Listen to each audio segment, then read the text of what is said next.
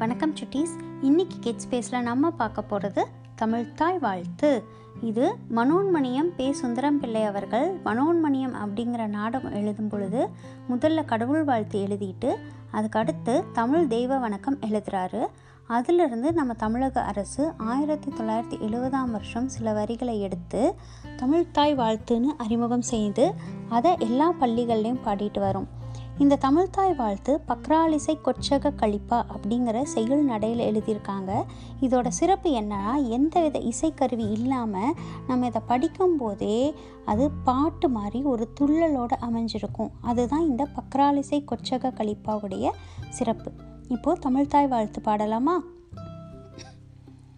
நீராறும் கடலுடுத்த நிலமடந்தை கிளிலொழுகும் சீராறும் வதனமென திகழ்வரத கண்டமதில் தெக்கணும் அதிர்ச்சிறந்த திராவிடனல் திருநாடும் தக்க சிறு பிறை நுதலும் தரித்தனரும் திலகமுமே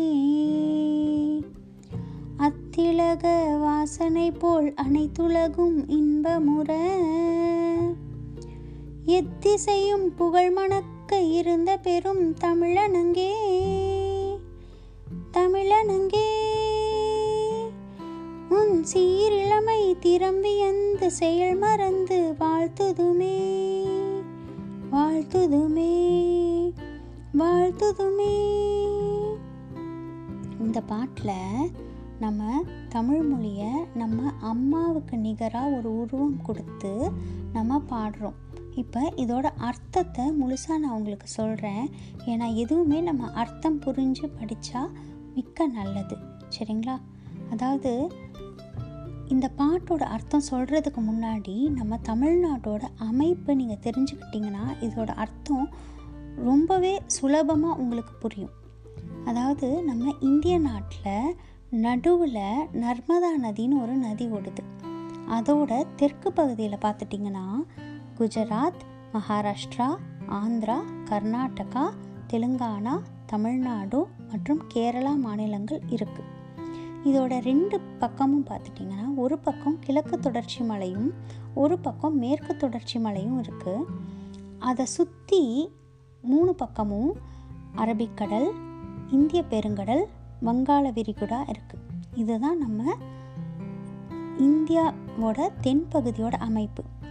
ஸோ இதில் அந்த நீராறும் கடலொடுத்த நிலமடந்தை கிளிலொழுகும் அப்படின்னா நம்ம நாட்டை சுற்றி எப்படி கடல் இருக்குது, அது எப்படி அலை அலையாக அழகாக இருக்குது, அந்த மாதிரி தமிழ்த்தாய் வந்து அலை அலையாக புடவை கட்டி ரொம்ப அழகாக இருப்பாங்க. எழில்னா ரொம்ப அழகாக இருப்பாங்க அப்படிங்கிறாங்க. நிலமடந்தை அப்படின்னா நம்ம நிலத்தோட பெண், அவங்க தான் தமிழ்த்தாய். மடந்தைங்கிறது பதினெட்டு வயசு வரைக்கும் இருக்கக்கூடிய பெண். குறிப்பாக சொல்லணும்னா பதினஞ்சு வயசுலேருந்து பதினெட்டு வயசு வரைக்கும் இருக்கக்கூடிய பெண்ணை தான் வந்து மடந்தைன்னு சொல்லுவாங்க. அதாவது ரொம்ப இளமை ததும்ப இருக்கக்கூடிய பெண். அதுதான் வந்து நீராறும் கடலுடுத்த நிலமடந்தை கெளிலொழுகும் அப்படிங்கிற வரை சொல்லுது. அடுத்தது சீராறும் வதனம் என திகழ்பரத கண்டமதில். நீங்கள் நம்ம கடல் அலையை பார்க்கும்போது அதில் நிலா வெளிச்சம் பட்டால் எவ்வளோ பிரகாசமாக இருக்கும், அந்த மாதிரி நம்ம தமிழ்த்தாய் வந்து நல்ல பிரகாசமான முகம் இருக்குமாமா அவங்களுக்கு, சரியா? அந்த பிரகாசமான முகத்தோட அந்த அலையலையான ஆடை உடுத்தி ரொம்ப அழகாக இருப்பாங்க அப்படின்னு இந்த ரெண்டு வரையும் குறிப்பிடுது. அடுத்தது தெக்கணமும் அதில் சிறந்த திராவிடனல் திருநாடும் அப்படின்னா, நான் சொன்னேன் இல்லைங்களா, தெக்கணம்னா அந்த டெக்கான் பகுதி, இங்கிலீஷில் டெக்கான்னு நம்ம சொல்லக்கூடிய இந்த தென்பகுதி, இதுதான் வந்து தெக்கணம். திராவிடம் அப்படிங்கிறது சமஸ்கிருதத்தில் திராவிடம் அப்படின்னா தமிழை குறிக்கும். அப்போ தமிழ் மொழி பேசக்கூடிய தமிழ் மக்கள் வாழக்கூடிய தமிழ்நாட்டை குறிக்கிறது தான் இந்த தெக்கணமும் அதில் சிறந்த திராவிடனல் திருநாடும் அப்படிங்கிற வரி.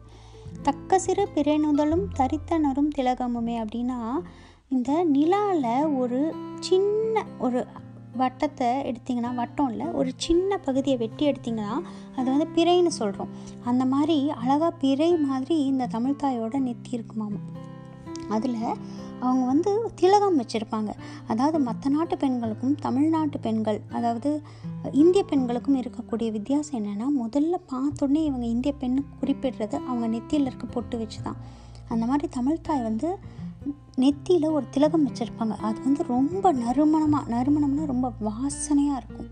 சரியா, அந்த வாசனை வந்து எல்லா பக்கமும் பரவி இருக்கும். அந்த மாதிரி நம்ம தமிழ்மொழி வந்து எல்லா பக்கமும் பரவி இருக்குது அப்படிங்கிறத குறிக்கிறது தான் அத்திலக வாசனை போல் அனைத்துலகும் இன்பமுற அப்படிங்கிற வரி. அதுக்கடுத்தது எத்திசையும் புகழ்மணக்க இருந்த பெரும் தமிழனங்கே அப்படின்னா, நம்ம தமிழ்நாட்டு மக்கள் வந்து எல்லா இடத்துலையும் பரவி நம்ம தமிழ் மொழியை வளர்த்துக்கிட்டு இருக்காங்க இல்லையா. அப்படியாப்பட்ட தமிழ் மக்களுக்கு எங்களோட வணக்கம், வாழ்த்துக்கள் அப்படிங்கிறது தான் அந்த எத்திசையும் புகழ்மணக்க இருந்த பெரும் தமிழனங்கேங்கிற வரி குறிப்பிடுது. கடைசியாக உன் சீரிழமை திரும்பியந்து செயல் மறந்து வாழ்த்துதுமே அப்படின்னா, தமிழ் வந்து இருக்கிறதுலே பழமையான மொழி அப்படின்னு சொல்லுவாங்க. அந்த மடந்தை அப்படின்னு முதல் வரியில் சொன்னோம் இல்லையா, அது வந்து இளமை. அந்தளவுக்கு நம்ம தமிழ்மொழி வந்து இளமை மாறாமல் இருக்கிறத நினைக்கும் போது நம்ம செய்யக்கூடிய செயலை மறந்து ஒரு நிமிஷம் அப்படியே பிரமிச்சு போகும் இல்லையா. அந்தளவுக்கு பிரமிச்சு தமிழ்மொழியை வந்து வாழ்த்துறேன் அப்படிங்கிறது தான் அந்த உன் சீரிழமை திரும்பியந்து செயல் மறந்து வாழ்த்துதுமே வாழ்த்துதுமே வாழ்த்துதுமே அப்படிங்கிற வரி குறிப்பிடுது. ஓகே சுட்டீஸ், இன்னொரு அருமையான பாடலோட அடுத்த வாரம் உங்களை பார்க்கலாம். அது வரைக்கும் டாட்டா, பை பாய்.